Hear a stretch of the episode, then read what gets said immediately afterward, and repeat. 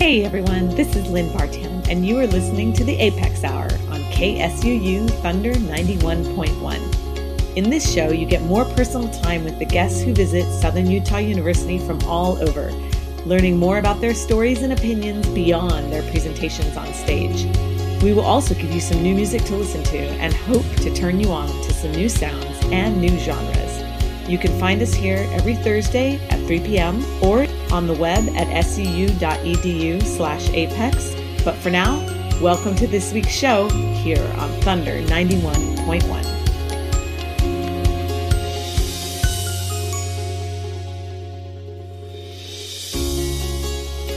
All right, everyone. Well, welcome in. It is the Apex Hour, and this is Lynn Vartan. It is November, and we are celebrating politics today. We are talking politics, both Utah politics, national politics, and what a time to be alive in the world of politics.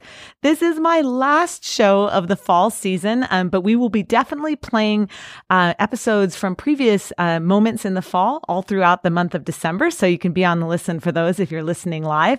And and of course, you can find our podcast anywhere where you find podcasts. So I'd like to welcome my guests in. I have here today two guests. One is part of our SUU family, and that is Mary Weaver Bennett, who is the director of our Leavitt Center for Politics. Welcome in, Mary. Hey.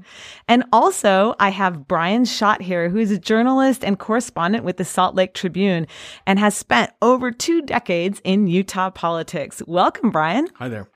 And we want to say right off the bat that you are no stranger to radio and politics. No. And in fact, you have a fantastic podcast that's called Utah Politics. And I have been thoroughly enjoying it. So please, everyone, check it out and um, have a listen. It's about a weekly podcast. Tell us a bit about the platform. Um, you know, uh, it, you know, I've, I've, I spent a lot of my career in radio and I really like being able to have conversations with people. So every week I uh, try to find people uh, who are interesting, uh, either in the state or outside of the state, authors, uh, people in politics, and uh, just sit sit down with them for about fifteen to twenty minutes, and um, you know just really uh, get their thoughts unfiltered on a number of things. So I I, I really appreciate being able to do that, and you know as I say, some sometimes it it goes well. Yeah, it goes well a lot. I've been really enjoying it.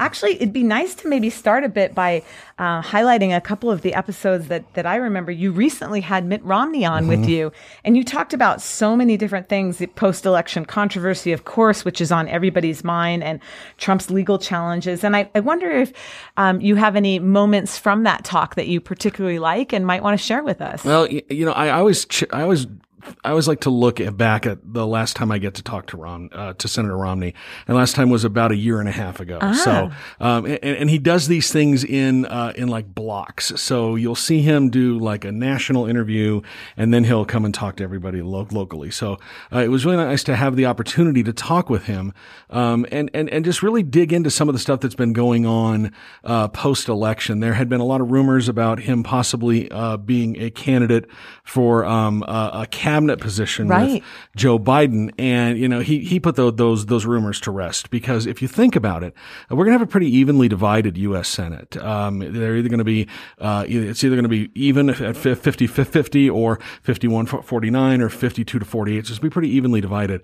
And Romney, as someone who's sort of seen as, uh, a, a moderate or someone who's closer to the middle than some of the other stalwarts in the Republican Party, it could be pretty easy for him to band together with uh, Susan Collins and uh, Lisa Murkowski on the Republican side, and then maybe get Joe Manchin and a few other people on the Democratic side, and and get some stuff done in the next Congress. So he's going to be a major player in mm. that, and and I think he understands it. He wouldn't put words to it, but you can tell that that's part of his cal- calculations. He's a you know he's he's a seasoned political operator. He understands where he has an advantage. Um, you know, and and and it's going to be interesting to see how he operates once uh, uh, once the that uh, President Trump is out of office and he's dealing with uh, a a Democratic president, a Democratic White House. So uh, I'll be fascinated to see how that plays out. I think he sees some real opportunities. He's got some things he wants to get done. Um, you know, he he he really wants to confront China. He wants to get tougher mm, on them. Right, right. Um, you know, he's he's worried about uh, entitlement reform and what does that mean? Well, that usually means uh you know reforming Social Security and other things. Um, he and so so he's staying pretty true to what we know about Senator Romney. So I'll, I'll be fascinated to see how this works out. Uh, right now, um, he's fundraising for the two Republican candidates in the Georgia runoff. Oh. Um, his office tells me he's raised about $100,000 so far. Wow. And that's key because that's how you gain influence with your other senators. So if he's down there raising money for them, trying to help them win, and if they do win, that's going to help him. So I, I don't expect him to be a leader.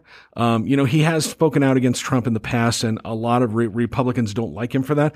But in the Senate, they know where he stands. They, Yeah. they know who he is. And so, you know, he's not disliked. Yeah, right. So That's a really interesting thing, thinking about how people can gain influence by supporting. I mean, it makes complete sense, but I never had really thought of it that way by supporting, for example, you were saying the candidates. Um, that's really interesting. Well, money is the lifeblood of politics, right? Especially in political campaigns. So Yeah. if you help, if you help raise some money, you know, uh, uh, it's not necessarily a quid pro quo, but candidates, that, that's how you gain influence among your peers. It, Right. it, it works all the way down here up to the Utah leg- leg- legislature as well. You'll see, uh, candidates, uh, uh, or, uh, re, re, you'll see members of the House, members of the Senate donating to more vulnerable candidates. I remember a few years ago when Greg Hughes, uh, who was running for speaker for the very first time, he donated to a lot of candidates um, who were just coming into the House. He picked races where these guys were probably going to win, but he, he donated a lot of money to them, helped them out quite a bit, and turned around um, and he won a resounding vic- vic- victory as speaker. So, um, you know, it helped him out and really put him in a good position with that. So uh, it, it's a smart thing that that he's doing. Yeah, sounds like it. Well, I'd love to ask you a little bit about your current position. Um, political correspondent is that the official title? Mm-hmm, yeah. Okay, and what for for those who may not know, what does that mean on a day to day basis? Um, you know, I I cover interesting things in the po- political world. You know, uh, we we have there's there's a government team at, at the Tribune, and they do a tremendous job recovering a number of things. And they have beats like uh, Lee Davidson covers the transportation beat, uh, and we have other people working up at the Capitol as well. Um, and and I sort of uh float around independently. I can look for things that, you know, maybe they don't have time to get to or, uh, and, and, and my role is to do a little more analysis, uh, as, as, and, and put things into more per- perspective, you know, sort of go behind the scenes, try to figure out how decisions were made. Um, and so it, it, it, it just gives uh, a little bit deeper understanding to how the political game is played in the state. Oh, that's cool. I'm I'm happy to know that that that sort of distinction and that slight um, track that you kind of Mm-hmm. go on. So it sounds like you have quite a bit of freedom to pursue what you want to pursue. Well, you know, no, I, I don't have a lot of. I, it's not like I come in and say I'm doing this. I mean, there's there's a collaborative process with an editor. Uh-huh. I work with Matt Canham, uh, who is the senior uh, the, the senior ma- managing editor over there, and it's been a really great process. Before I came over to the Tribune, I was working at U- Utah Policy, where I was the managing editor, um, and I was kind of on my own for 12 years. I, I didn't really have to run stories past anyone, um, you know, and so I, I learned a lot about the process of writing things that were interesting and people were interested in reading. But I, I really enjoy having this relationship with Matt, uh, saying, Hey, this is my idea for a story. What, what do you think? And he'll say, well, I like it, but maybe you do this way or maybe you do this angle. And then after the writing is done, uh, you know, he'll, he'll look it over and, um, not only, you know, check for grammar and, and, and shorten things up, but he'll also say, you know, you might want to take another crack at that. Cause I think that, that if you wrote it in such a way where it's a little bit looser or a little more explanatory, it might be better. And, and almost always, no, I, I will not say almost every time, uh, he's right. Yeah. So, you know, uh, uh, you know, uh, editors are great. I love editors. Uh, you know, I guess I never really thought that closely about that relationship and the particular dynamic. Um, what makes, in your opinion, a great relationship, or what are the great qualities of a managing editor? Well, you just have to, uh, as as both sides have to be open to listening, because I I certainly don't know all the answers, and there's a certain type of story that I gra- gravitate to that's my strength, um, you know, and and we have other reporters, Taylor Stevens, she uh, she gravitates to a different type of type of story as she's writing about. She primarily wrote about the fourth congressional di- district race. I wrote things too, but you know, uh, uh, there were some stories that I was a little more interested in, I was able to bring a different per- perspective to, like the massive amounts of advertising spending. That always fascinates me. Mm-hmm. What campaigns are spending their money on? Because you can kind of get a sense of what the contours of the race are. So, you know, and, and that just comes from experience and seeing and talking with people and finding out what's important. So, um, it's, it's, it's a relationship that I, that I enjoy. Uh, editors are, are, are wonderful. And if you have a good one, you got to hang with them because they will, they will almost always make your work better. And, and, but not saying that, you know, do it this, this, this, this way. It's my way or the highway. It's always, Hey, you know, think about this. Here's something else to think about. It, it, it just makes the product better. Ah, so cool. I appreciate that. Well, we mentioned the podcast. I also want to make sure to give time to talk a bit about your newsletter. Can you tell yeah. me about the newsletter? Well, the newsletter is called The Rundown. It used to be uh, Political Cornflakes and that sort of, uh, it was called Political Cornflakes. It was invented by T- Tommy Burr, who was in our Washington bureau. He has moved on to another job. Um, and so it was sort of orphaned for a while. Mm-hmm. When I was at U- UtahPolicy.com, uh, I was responsible for a morning newsletter.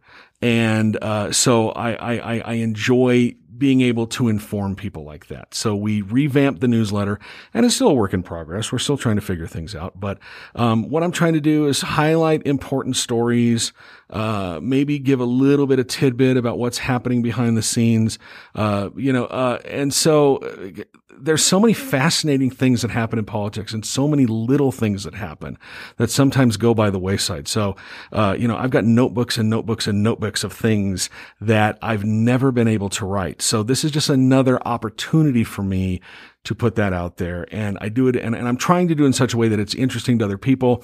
Also, you get it in your email box every morning around 6:30. It's going to have links to all of the big stories of the day, uh, all, all, the local headlines from all the news sources. We scour that. I have uh, our interns help out, and they do a great job with that.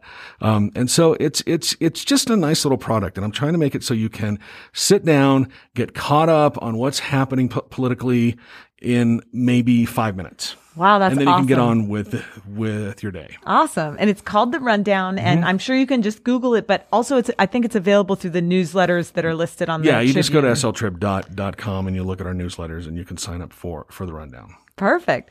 Well, Mary, I want to get you into this conversation. Um, first, please tell us a little bit about your position and what you do, and then I know you have some questions for Bryan. Absolutely. So I am the director of the Michael O. Leavitt Center for Politics and Public Service. And we are the only student run political center in the state of Utah. Um, yes, all of the work and the hard work and the uh, subject matter and the research and the logistics of every event we do is done by the students. Um, it's quite an impressive undertaking, and we've done a lot of debates. Um, we do candidate forums. We do every Wednesday at noon, pizza and politics. Uh, everyone's invited to come and help us discuss uh, pressing issue of the day. And sometimes we just do uh, fun and interesting topics as well. Uh, so that is uh, the Leavitt Center. And please come and look for us in the Student Center. Stop by anytime. We always have television's on to three major news channels, and we're anybody in there is more than willing to talk to you about uh, politics and and what's happening. So cool. I have a question for Bryan. Sure. Um, I myself am a, a huge sport sports fan, and particularly college football. I didn't know that. Oh God, yes. so uh, it's been a big, large part of my life. So, in your talk today, you have quite a bit of experience calling sports games. Yeah, well, it's um, mostly high school, yeah, but um, and but you had mentioned you'd done some stuff for the Denver Nuggets. And- well, I I, I worked uh, sort of as as support staff for producing and worked yeah. with the people who actually did the the the play play by play. So, and we were you were also talking about politics mm-hmm. being a game, mm-hmm. and so I'm wondering if you have thought about your experience refereeing and coaching and, and calling sports, how does that apply to your coverage of politics? Uh, um, uh, that's I'm not sure that they're analogous, but you know, let me take a whack at that.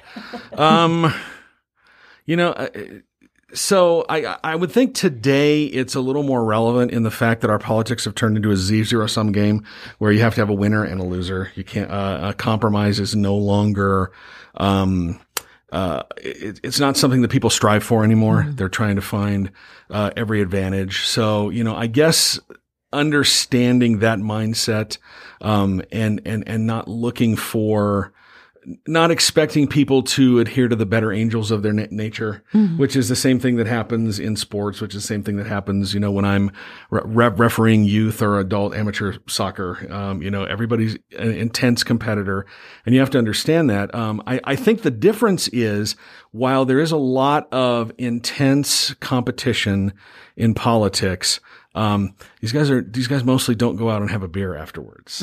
um, they uh, they uh, uh, that intensity, that intense hatred looks a lot more like a sports r- r- rivalry. Even afterwards, I, I would guess, uh, yeah. to make a, t- a tortured analogy, um, because you know they're they're they're not comrades anymore. It's uh, I win, you lose and if you win, then I lose, and neither of us are going to get a little bit of what what what we want, and that just continues. And so, and and and I will also say this: that coverage of our political uh, uh, our political environment looks more like sports now too. It's treated more like sports and people follow politics like sports. They are not, I, they, re, Republicans or Democrats are their team. Yeah. And they root for their team. So people are more attuned to, uh, following politics like sports rather, and, and they get as emotional and wrapped up in it uh, as as as they possibly can. Uh, you know, I mean, I I went to the University of Oklahoma, um, and our rival University of Texas, and um, I know some, several people who went to the University of Texas, and they are fine people, but they made a horrible choice in their life. And, and, and, and as I've told my wife, I, I hate the University of Texas with a fire hotter than a thousand suns. And that's just, that's just the way it is. Um, I, I see that with people who follow politics and, and, and it's only escalated that they, they don't, they hate the other side. They hate their, their political rivals. Um, and, and, unlike sports, that's not healthy for our d- democracy. I worry about that getting more and more intense. Ooh, that's interesting. I had not thought about the the journalism and the reporting side as turning into the the the team. I mean, they they are, but turning into the teams and turning into win or lose. I mean, trying to win or lose as journalists also. Yeah, and that's and that's I think that's one of the dangers of covering politics because you can get really wrapped up into the horse race, who's winning, who's losing, and what goes by the wayside is writing, you know, in a way that people understand what's going on, what what what the why, uh, uh, you know, re, re, reporting what the why is rather than. I mean, watch any watch any of the opinion shows on any of the channels. You'll turn on, um, you know, any of those where you have hosts who are not actually jur- journalists, um, and they will. In, in some some cases, it's a little more extreme than others, but you know there is a tendency to talk about uh, your political rivals in maybe not sports terms, but uh, in uh, painting your side in, in the best yeah, light. Right. And and so you get caught up in that horse race.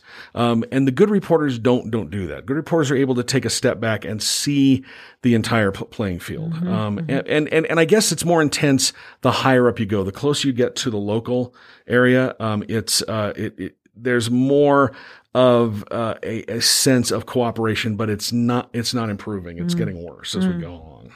Well, Mary, I want, I want to give you the chance to start our next break with the questions so you can start thinking for that. But it's already time for our first song. And so, Bryan, I was looking through your Twitter to try to find musical tastes. Okay. And I know that you mentioned the new ACD, AC/DC album. Yes. So I have a song from that and it's called Shot in the Dark. That's a good one. Okay, good. I hoped it was one that you would That's like. That's a good one. Yeah. Perfect. So we're going to listen to Shot in the Dark from AC/DC. You're listening to KSUU Thunder 91.1 one. All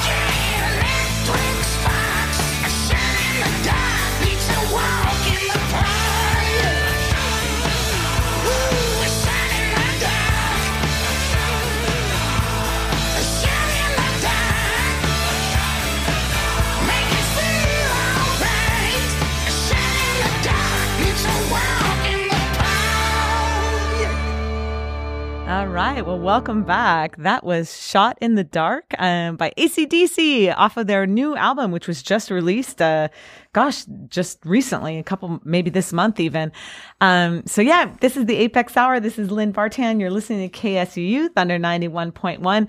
As always, the songs that you hear on the Apex Hour are all on a, I put them all in an open playlist on Spotify, um, which you can find on our website, which is suu.edu slash apex, and then click on the podcast tab and you'll see that uh, that playlist all right there, all the music that we have. So welcome back into the studio, Bryan Schott and Mary Weaver Bennett. We are talking politics.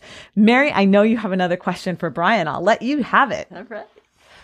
Uh, so what I want to um, explore a little bit is let's go back four years um, when Donald Trump was first elected, and what we have or have seen something now we've never seen in in American history before, which is we have a president who tweets.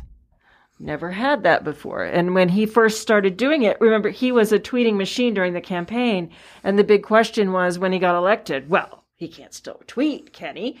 and of course, he's he tweets, and he doesn't um, make his pronouncements through a spokesperson. He has a press secretary, and and you know she gives briefings, but he prefers to speak for himself, and um, he's also retweeted a number of controversial items, and in this recent uh, past two weeks since the election, he's perhaps tweeted things that are not true. Um, and so, uh, in the words of Mitt Romney, um, this the president has a relaxed relationship with the truth. And so I wonder if you have any thoughts about the broader impact of that and and does a, a White House Twitter account expressing views that are not backed by fact undermine confidence in government? You know, um, I think Donald Trump is a singular figure in American p- political life. Um, uh, you see a lot of people trying to do what he does, but it's it's really hard. I mean, Ted Cruz, Senator Ted Cruz from uh. Texas, has tried to do what he does. Um, you know, you you see a little bit of that. Uh, what what Trump does on Twitter, he's very authentic. I mean, it's it's an authentic mode of communication. I think it's one of the reasons why his fans love him so much. Yeah. Um, I, I, I, remember the story uh, when when he first had a Twitter account. He did not tweet. He, it was not him who tweeted. He had someone uh, who tweeted for oh, him. Oh, really? Yeah. And the guy, uh, there's there's a great there's a great quote from him. The guy who used to run the Twitter account. He said he woke up one morning and uh, Trump's account was tweeting, and he was not the one who had done it. And he said he felt a lot like that scene in Jurassic Park where the raptors fi- figured out how to open the door handles. That's that's that's literally what what he said. Um, uh, so. Going from that point to this, uh, it's it, it's a, it's a direct line of communication. I've got an alert set up on my phone every time that Donald Trump tweets. I'll wake up in the morning and there'll be a bunch of tweets. Uh, he he tweets at at different times. He sees it as a way of getting his message out unfiltered without being censored by the media or have any perspective put on it. Um, you know, so what does that do to to democracy? What I think right now, uh, I, am glad that Twitter is finally starting to label his tweets. Mm. Um, I think about maybe five hours after he's out of the presidency, he will be kick, kicked off Twitter for violating their. Oh, terms. you think so? Oh yeah, there's it, huh. he he has wow. violated their terms so many times. I think that uh, and and and they've already said that once he leaves, he's not going to have the protection of an account of pub, public interest. Oh. So I think I think that he it, it, it's it's a better than average thought uh, a bet that he's going to be kick, kicked off Twitter or suspended or something along those lines. Um, you know, Twitter, it's it's him trying to shape the narrative. He has always been really good at uh, m- manipulating the media to cover him in a very good light. There's the stories when he was first coming up in New York, he would call newspapers as a as his own publicist named John Barron. And there are tapes out there really? and you listen to the tapes and it's Trump but he's telling them, he's giving them news items so that Donald Trump would show up in the society pages of the newspapers or the little blind drops or whatever. But he would call up the reporters, ca- calling himself John Barron, um, and and and it was clearly him. So he's been doing this for a long time. Yeah. He he he, he doesn't care if uh, people are saying what you're saying is wrong, or the, as long as you're talk talking about him, Right. right? As long as you are, as long as he is the center of attention, as long as he is driving the narrative. Yeah. And I think that we're in a position where um, the coronavirus pandemic is the first thing he's come across in his presidency where he cannot control it. Right? He cannot ignore it. He's tried, uh, but but he he cannot control that narrative. He he and so no matter what he says about it on Twitter, it's just not true, and it's sort of break breaking into that bubble. So um, I, I overall I think that. Twitter, Facebook, social media has done a lot of damage to our d- democracy uh, eh, because of the ease which falsehoods are are spread. I think the line from Mark Twain is "A lie can make it halfway around the world before a truth can put put on its shoes." Yeah. Um, and that's what happens. And it's it's a lot easier to believe the first thing you said. So social media's done a lot of damage, and and I don't know if there's a way to undo that. But Trump, he, he knows how to use it. He knows how to uh, shape the public narr- narr- narr- narrative, and that's that is one of the things about him that's a genius. He just has this cunning for being able to to to to to, to do that. I'd like to go back to one thing you said. Do you you you believe he is an anomaly and not like a trend that we may see many many many like?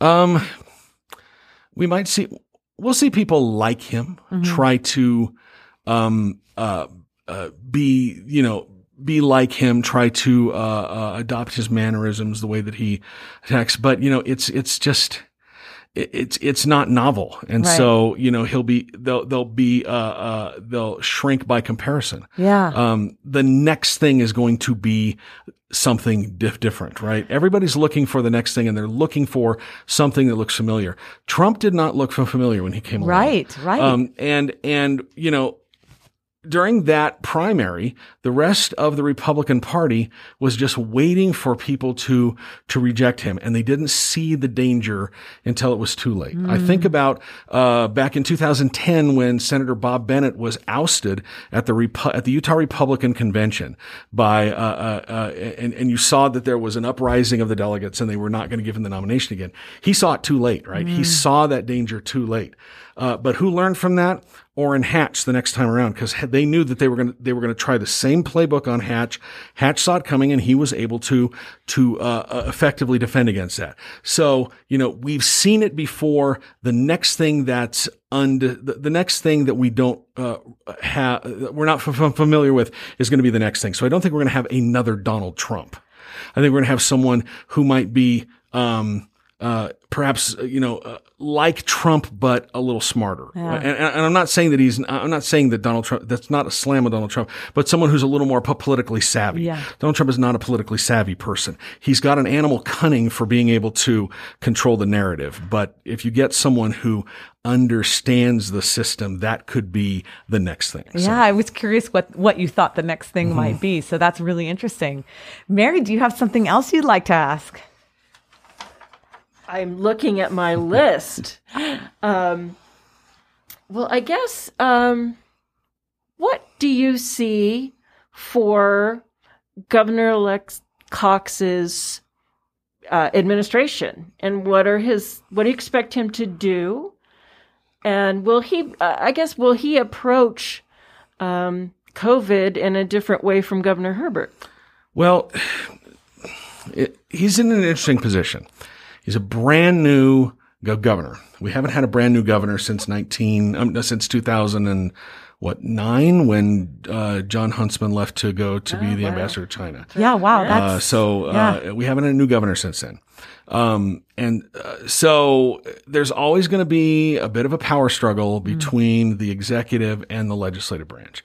Um, he's not off to a great start. I'll put it that way. there was a, a meeting, uh, with Republican House members on Tuesday night, um, that I was getting text messages about, and it, it got messy. There's been some re- reporting about this. Really? Um, there was a lot of pushback about the approach to coronavirus, and that's and that's going to be the big thing that defines, I think, the first part of his administration. The state has done fairly well in, um, uh, uh, you know, uh, they're eh, not having the economic damage we're seeing in a lot of other places.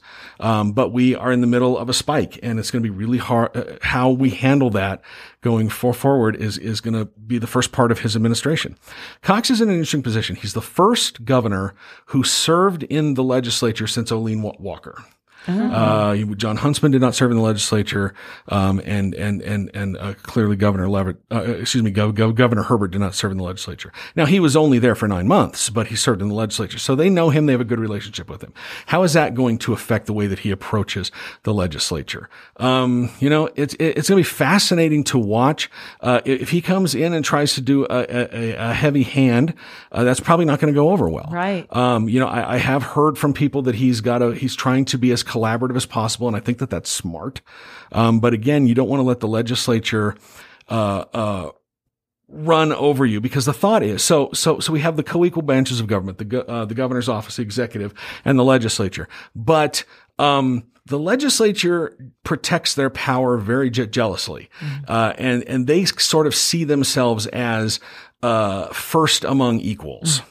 So how does Governor Governor Let Cox deal with that? It's gonna be fascinating to see how that plays out. Um, so uh, I, I'm I'm really gonna watch that.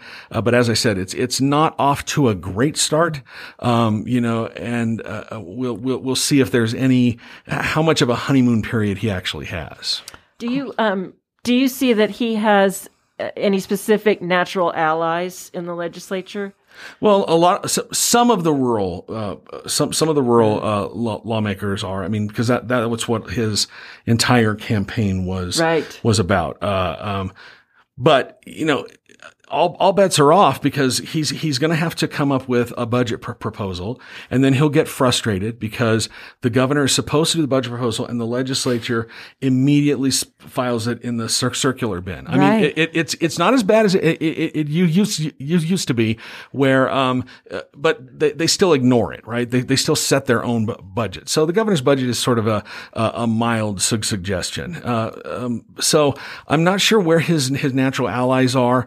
Um, he he campaigned for a number of Republicans, so um, and, and he helped them out during this. Uh, he held cottage meetings and and and helped them out during that. So again, that's that's sort of that that that quid pro quo. Yeah, he campaigned right. for him, so they're going to help him out. But when push comes to shove, you know, uh, are people going to be willing to break ranks with the leadership if they get into a protracted uh, uh, uh, argument with Cox? And one of the first things that they're going to be doing at the legislature is they're already talking about how they are going to uh, change the way that uh, the governor's emergency powers, because uh, we we've been in a, under an emergency dec- declaration for nine months now. And everyone says, does an emergency actually la- last for nine months? So they're already look, look, looking into that. They've wanted to do that th- uh, this for for months, and they're going to do it in this session. So how much do they involve Cox with that? How much Right. they do that, or how much do they? Uh, be, because and the reason they haven't passed it so far is because they didn't have a veto proof majority. So whatever they do, it doesn't matter if Cox vetoes it or not. They're going to be able to roll over the top of it. Fascinating. I uh, in I can't remember if it was in the po- one of the podcast episodes or if it was in an article that I read, but um, you were talking because we've now been talking about the virus a bit um, about the impact of the virus on the election, um, and I'd love for you to talk a little bit more about your feelings and opinions on that. Yeah, well, it, it, it changed the way that people ca- campaigned. I mean, you, you, you, you couldn't go door to door anymore. Um, I think it, uh, it almost kept, uh, Jon Huntsman off the ballot. Um, he was trying to gather sign- signatures and it almost kept him off the ballot. It did keep Jan Gar- Garbett off the ballot. Um, it did keep, uh, a number of other candidates off the ballot. I think of Jeff Burn, Burn, Burn, Burningham. Um, you know, he spent, I think he spent, five million dollars on his gubernatorial campaign and did not get on the ballot. And that that is just uh, uh, campaign malpractice. If you're going to drop that amount of money, your first priority should be able securing a spot on the ballot, and he didn't do it. So. Um, that that's the first thing it did. But people weren't really able to go door to door. It, uh, there was a lot of the virtual stuff. Um, there were some candidates who did knock on their door, uh, not knock on doors, but not everybody did it anymore. Um, so it, it changed the way that they had to campaign, it changed, uh, and then moving to almost all vote by mail, which we were anyway. Mm-hmm. That has, that has really disrupted the rhythm of campaigning. So, you know, because you're trying to get your targets, you're trying to get your people out to vote and election day starts three weeks earlier now. Yeah. Um, and so that changes the way that you spend your money. That changes the way that you do your, your communications right. with, with, with people. Um, and so I, I think a lot of campaigns are still trying to adjust to that reality. Uh, we've been under all mail for a couple of elections, but um, uh, it, it, has just changed the rhythm. But uh, COVID has just changed everything, and and it's been such a, a central issue in a lot of campaigns. Yeah. Um, I was expecting before the pandemic hit. I was expecting this election to be a lot about the failed tax reform that uh, got repealed, um, and and I expected that, that Democrats were going to raise a lot more uh, a lot more of a stink about the three citizens initiatives that the Republicans in the legislature rewrote. Republicans in the legislature did not pay a political price for any of that. There was only one mem- only one Republican le- legislator who lost his seat. That was Eric Hutchings, um, and he used to be a Dem Dem Democrat, and it's a Dem Democratic part of Salt, Salt Lake City. So mm-hmm. that one was not surprising. But Republicans did not pay a price for any of that. Mm-hmm. So um, you know that's just going to embolden them going forward because they don't see that they're going to pay a price for anything. Uh, so uh, um, because the pandemic just overrode every single issue yeah. this this time time around. Yeah. All right. Well, it's time for another song. And so the other musical mention that I found is um, Hall and Oates. So hopefully that's a band that you do like. oh, see, okay. So um, this this is a joke. I say I, I, said that when my son got old enough to start liking girls, I said, "Son, there's only two words you need to know: Hall and Oates." Oh. That's it. That's the only words you need to know. Yep. That's awesome. well, the song I have, I was trying to think of um, making light of, you know, because I know that the political landscape has been a, a, little heavy for for everyone these days. But the song I chose, they're all such great songs, but I chose "Out of Touch" because I thought that would be a little bit worth a smile or two. So this is "Out of Touch" by Hall and Oates. You're listening to KSUU Thunder ninety one point one.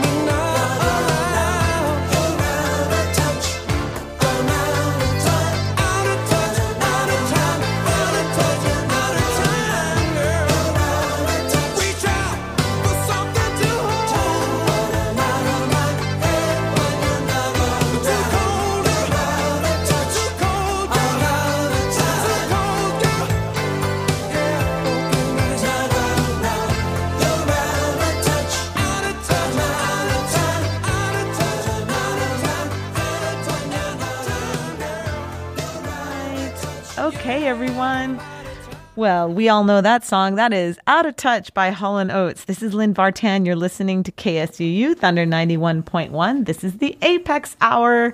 Um, just a reminder to check out our website, which is suu.edu slash apex.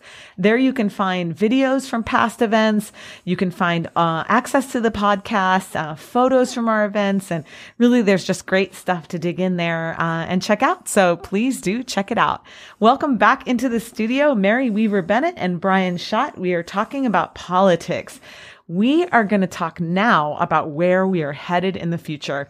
I think a lot of people would um, share the sentiment that these are somewhat troublesome times, no matter which side of the aisle you are on. But um, there's there's definitely a lot of um, angst and and perhaps heartbreak and frustration on on both sides. And so, I'd love to get um, Bryan your thoughts and opinions about where do we go from here um, in in the journalistic landscape and the political landscape, really just based on your experience and what you're seeing, where do we go? Well, you, uh, so again, no one knows what's going to happen. And a lot of people were very, very wrong about 2016. And then right. now we're here in 2020. But I don't think it's a good sign that we've got a, um, a large portion of the American public right now not believing that this last election was free and fair. Right. Or if, or if it was le- legitimate.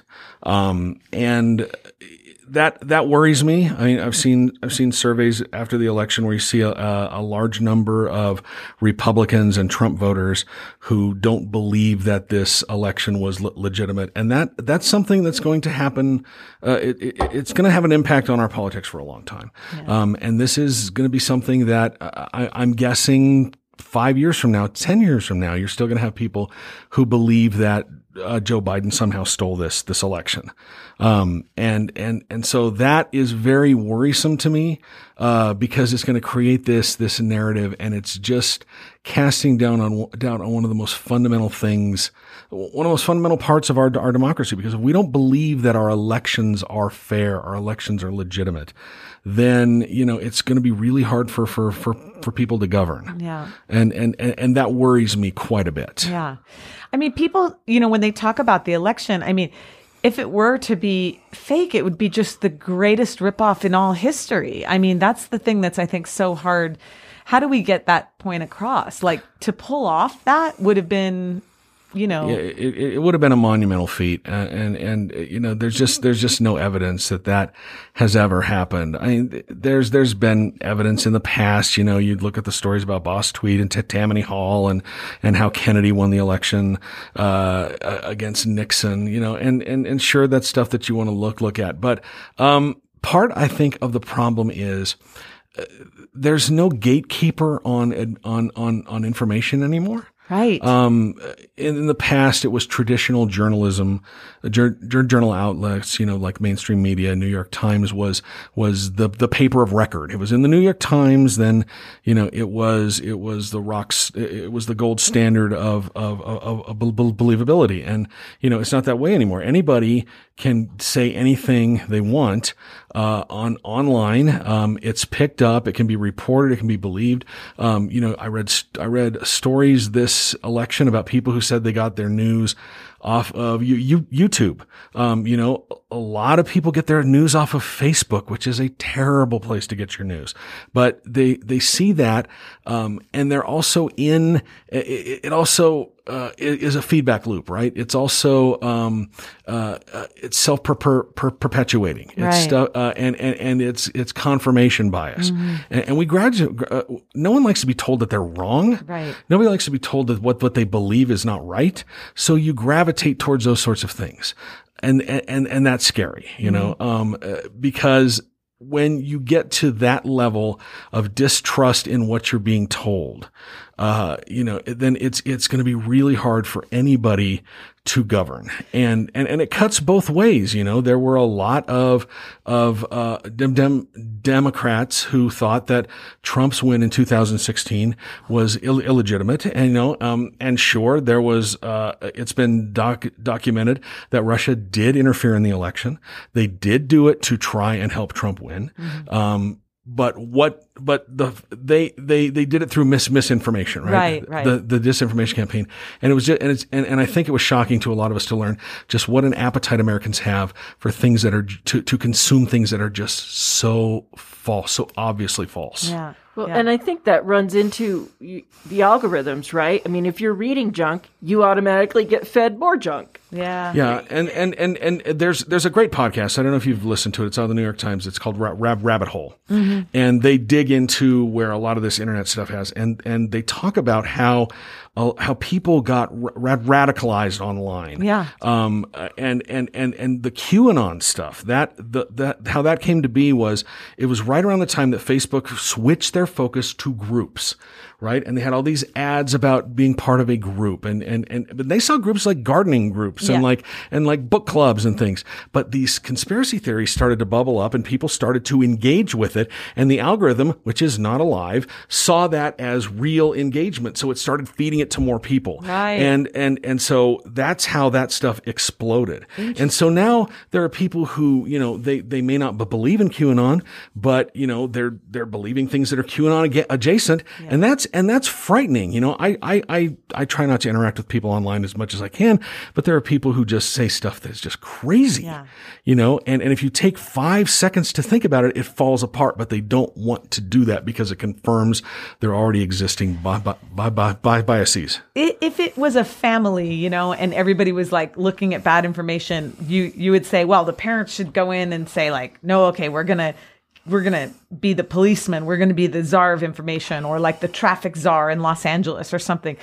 I mean, do we ha- can can we do that? Can we get a body in that is Yeah. truly unbiased or collective I- I- bias? I- see, and there, there's the problem. You're, you're using the word bias because what is bias? You Yeah. know, what is bias? You're going to have people claiming that they're too biased, and there's they're they're they're censoring, and people don't people don't understand what cen- censorship is. You know, and people. I mean, there are people who don't understand what the First Amendment is. Yeah. Um, and they're screaming about it online. Yeah. Uh, you know, I mean, Twitter is is an incredible place where people who uh, people can swing from being a a vi- virologist one day to a constitutional scholar the next day. They don't know what they're talking about. Right. Nobody they they don't, but they're very very confident that they know what they're talking about, yeah, yeah. and they'll believe it because it backs up what they already believe. So you know that's that's I, I- I don't see any way to do that. There there is a way to crack down on it. Congress could do it. They could change some of the exemptions in the law. You hear it, Section 230 of the Communications Act, um, that gives these platforms immunity because they claim that they are not media companies. They oh. are media companies, Yes. Uh, but what it does is it gives them immunity so they're not responsible for what is posted because mm-hmm. it's user generated content. Yeah. If you change that, they'll fix it overnight. And, and, and these companies have 100% dem- dem- demonstrated that if they want to fix it, they will. They just don't want to. Why? Because they, they make money off of it. Huh. Well, we're almost out of time, and I I have a couple of fun questions, and then Mary, I think you have a fun question. Do. Let's hear it. Well, you know, we we talked this morning about uh, how you like to lurk in the hallways of the Capitol, and here at the Leavitt Center, we have a lot of students who are very interested in politics and will pursue aspects of that as a career. So I was wondering, as a reporter and a journalist, what advice would you give to a budding politician? Don't talk to me.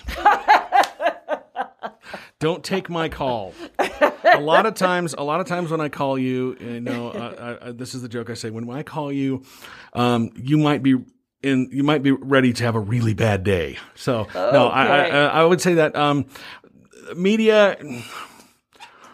The way that I speak with people on the Hill, politicians, is I have to keep reminding them we are not friends. We are friendly. We can be friendly, but we are not friends. And, and, and, and the way that I approach this, and people kind of get take, taken aback by this, but as a journalist, one of my f- favorite quotes is by the famed muckraking journalist H.L. Mencken, where he said, uh, the only way that a, the, the, the, the proper way for a journalist to look at a politician is down and it's it's true. You know, I mean that's that's I I I cannot be friends with people if I'm going to write a story that negatively impacts them. I can be friendly with them, but at some point that's going to be tested, and I know how I'm going to I know how I'm going to play it. We have I have uh, two questions that I often ask guests, and the first one is um, it's a question that that you probably maybe have heard before, but sometimes people say if you met the you uh, from ten years ago, if the you from now met the you from ten years ago in a bar fight, who would win that fight? And people answer it a multitude of different ways, and I'm curious. in a bar fight. Um, well, the way that I always answer these questions is uh, if it's pr- pris- prison rules, then probably uh, the you from uh, uh, the me from t- today wins. But a straight up fight, it's the me from 10, 10 year, years years ago. I love that. Everybody answers it so differently. It's answer. really fun. That's awesome.